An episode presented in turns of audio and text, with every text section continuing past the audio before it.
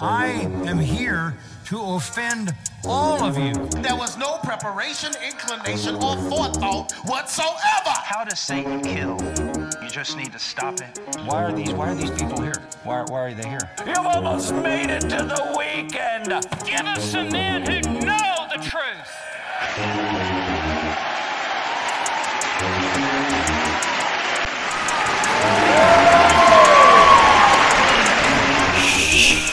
What's going on, guys? It's Jarrell. You're listening to the No More Silence podcast. All right, thank you guys for listening. Thank you for tuning in. Um, this is after Easter. You know, I took a little, uh, another little week off, and and was just trying to uh, spend some time with family, trying to continue to read the Word, to pray for you guys. Just so you know, I do pray for all of the listeners. I pray for uh, the people who don't listen but will listen in the future, the people who have listened but don't listen anymore, whatever, right? Uh, any interaction that you've had, know that you are being you are being prayed for and loved by me, but also by God, uh, so that your life can be changed by hearing the word of God. That is why the Bible was written, so that those who hear the word of God would have faith, believe in Him, and their lives would be changed forever. If you already consider yourselves a follower of God or a Christian, well, you still need the word and you still need the gospel because that is what gives you faith. That is what changes your life. That is what helps you grow in God. And that is our desire here at the No More Silence podcast. When I say our desire, I mean me. I don't have a team or staff yet, but but but but I will one day. And so I'm I'm just kind of future talking, and that's fine. But hope you guys had a good Easter. We're gonna get into it. We were in Joshua 10 last last time. And in Joshua 10, we were hearing about how Joshua was praying for his people and for this battle that they were about to engage in. So it would be like, uh, say you're watching a movie about war or something, and and they're showing a scene of, of what's going on in the good guys and how they are preparing for war. They were praying, they were uh, listening for God, they were seeking God, and Joshua was their leader, uh, leading the way in doing that. So then it's like, I mean, chapter 11 of Joshua cuts to the, the other side of things and shows what's going on in the enemy camp. All right, what are they doing? They're sitting back, making jokes, drinking beers, uh, talking about how small the Israelites are. They really think they're going to win. You know, we outnumber them, triple uh, the number, whatever the case is. Uh, so that's what's going on in chapter 11. It's sort of giving you the other side of the coin and how things were, what, what was God doing in the enemy's side of the camp. Okay, so we're going to read Joshua 11, verse 18 through 20. Okay, now let me just flip through this. So it says, verse 18 Joshua waged war with all of these kings for a long time. No city made peace with the Israelites except the Hivites or Hivites who inhabited Gibeon. These were the people I was talking about last week, the ones who made peace with Israel. Okay, they they win, they tried to give them a peace treaty, and everyone else went to war with Israel, but those people made peace. Uh, and all of the others were, were taken in battle. Verse 20 For it was the Lord's intention to harden their hearts so that they would engage Israel in battle, be completely destroyed without mercy, and be annihilated, just as the Lord had commanded Moses. So we have the current situation, we have the reasoning for the current situation, and then we have the outcome. Okay, what was going to be the outcome? And then they give us some backstory that this was actually predicted already from God to Moses. So, verse 18, right, is where we're going to start. Joshua waged war with all of these kings for a long time. Now, back in the beginning of the Bible, God already promised that the Israelites would get this land.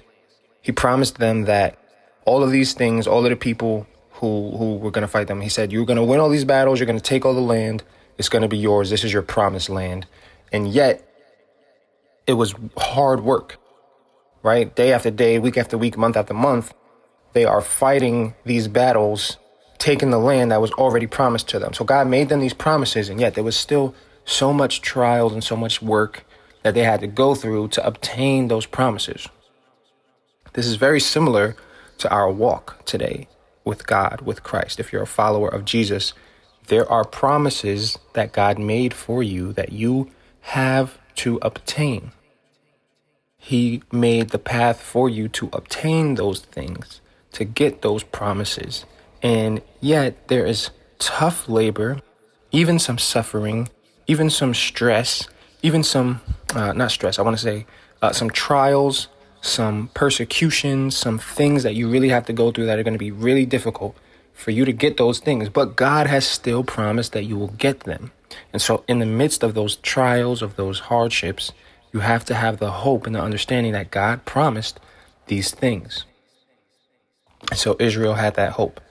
It was difficult for Joshua, for his people, but Israel had that hope. So that's what they held on to. Verse 19 No city made peace with the Israelites except the Hivites who inhabited Gibeon. All of them were taken in battle. So again, the world is against them all of the cities, there was one exception who made peace with them. Every other city was against Israel and their purposes. Israel is simply trying to do what God told them to do, what God promised them, and all of the world is standing against them. This is another example and mirror image of your walk with Christ. You will walk in the way that God has laid out for you to get the promises that He promised, to get to uh, the hope of your salvation, to even obtain uh, a more godly life and to have eternal life, and the world will stand against you. This is consistent in all of Scripture. It's not just uh, not just in Joshua, not just in the Old Testament, not just in the New Testament. It's consistent that God's people stand against the world and the world fights against them because they do not accept God. You don't have to go far, you don't have to look far to see that. Today, yesterday, last year, 10 years ago, 15 years ago. If you look 15 years in the future, you'll see the same exact uh, narrative. In verse 20, I want to spend some more time explaining because it's, it's a little more tricky. It takes a little more faith to understand, it takes a little more history, and it takes a little more scripture to explain it. Okay, so you, so we're going to kind of bounce around from scripture a little bit, see what the Bible has to say about this idea. Here's what it said. Let me read it again verse 20, uh, chapter 11, verse 20. For it was the Lord's intention to harden their hearts so that they would engage Israel in battle, be completely destroyed without mercy, and be annihilated just as the Lord had commanded Moses. So it was the Lord's intention to harden their hearts. Why would God's intention be to harden someone's heart? I mean, most people would, would, would phrase that they hardened their hearts, and so it was the Lord's intention to destroy them. But no, the Bible says it was the Lord's intention to harden their hearts so that they would be destroyed. So you're telling me that God hardened these people's hearts, the enemies of, of God's people, God hardened their hearts? God had a role in that? Let's see what other scriptures have to say about this. And, and it'll, it'll, it'll explain uh, the situation we're in now, and, and it'll help you at least decide where you stand. Okay, are you going to be on the side whose heart is hardened? Or are you going to be on the side who is being laid out to do God's will and to win, right? Like like God's people always do. They win. They have victory in Christ. So so let's let's uh, pray. I know I like to pray in the middle just at random times, but but I will pray that as we explain this, uh, God will make it clear to you what side you are on and what side you need to be on or which side you need to continue in. So, Heavenly Father, we thank you again um, for the listeners, for your word, for the time uh, spent to have this interaction.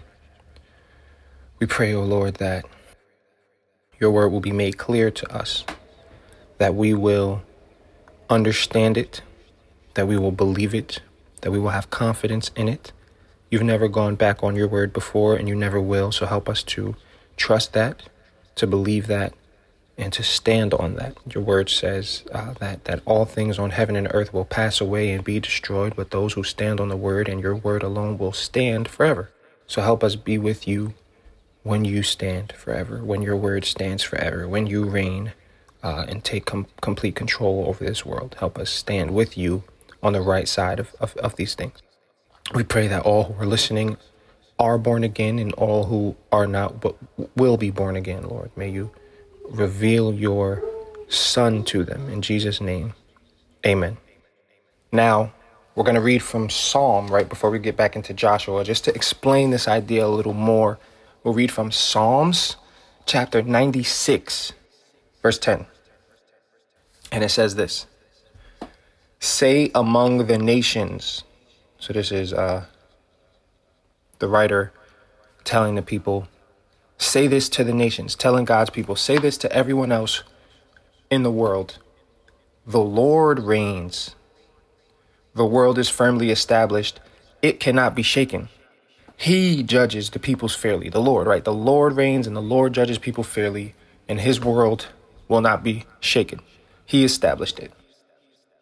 And so here we see this idea that from the beginning, God has been in charge and in control. From the beginning, He has established a world that is His, that He's in control of, that He has purposes to accomplish.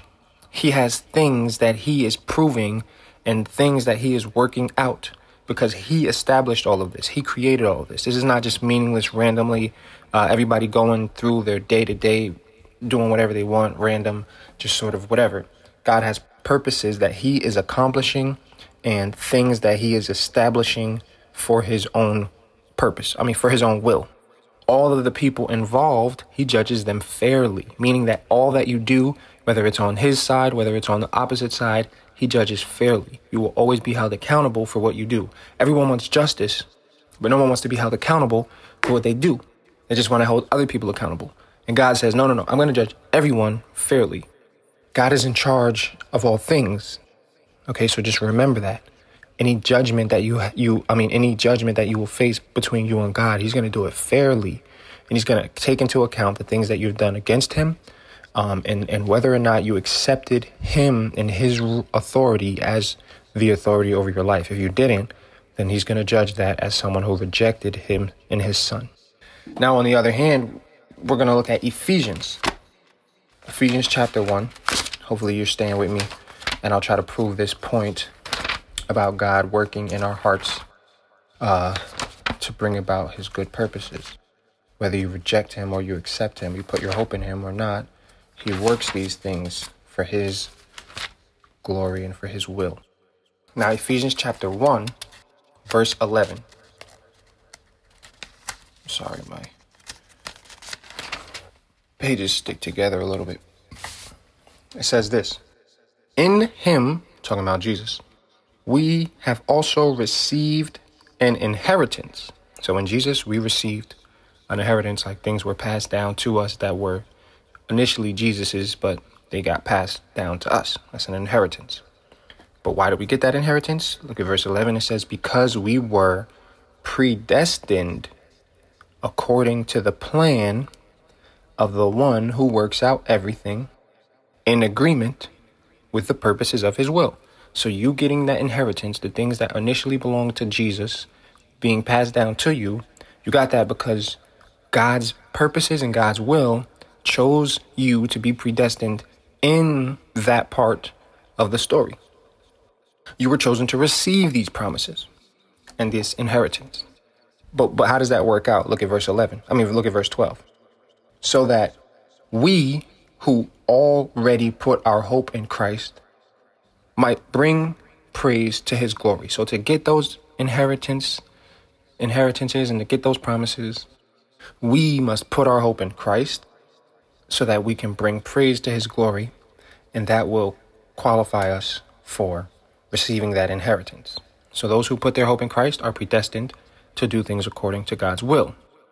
And so if we take that on the opposite side and reverse it, those who do not put their hope in Christ or those who reject Christ, those who reject God and his people, let me also say, have been predestined to have their hearts hardened and to not receive that inheritance that belonged with Jesus.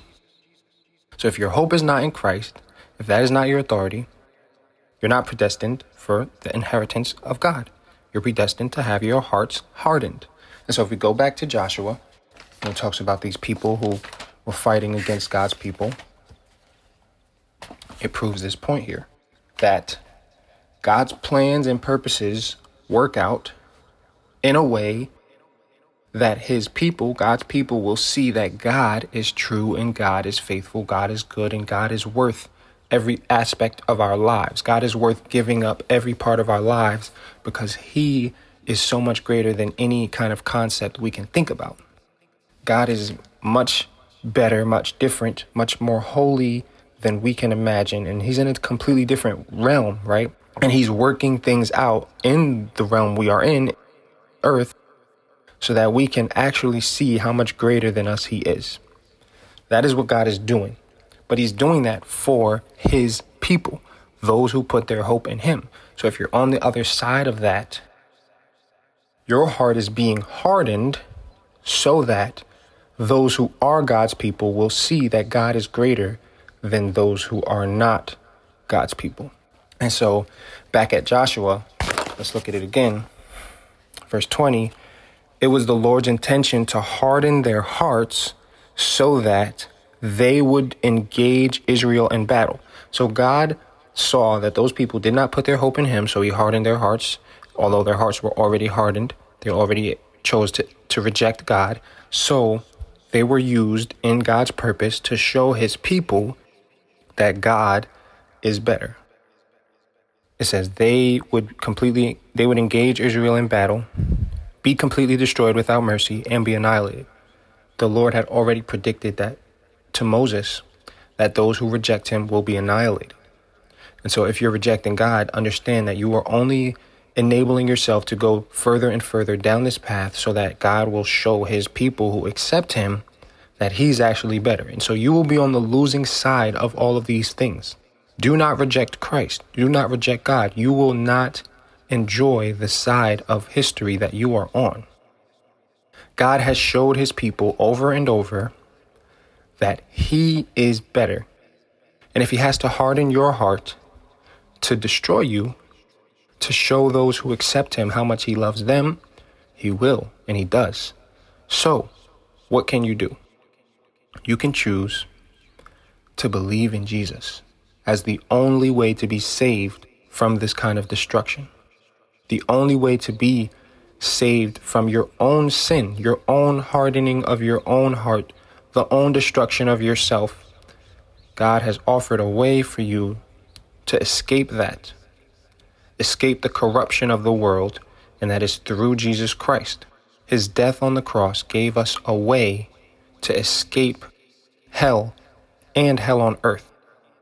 So I pray that you will accept Jesus, that you will turn from your sin, that you will turn from your hardened heart, your rebelliousness and your pride and your uh, rejection of God and His Word, and turn to Jesus as the way to be saved.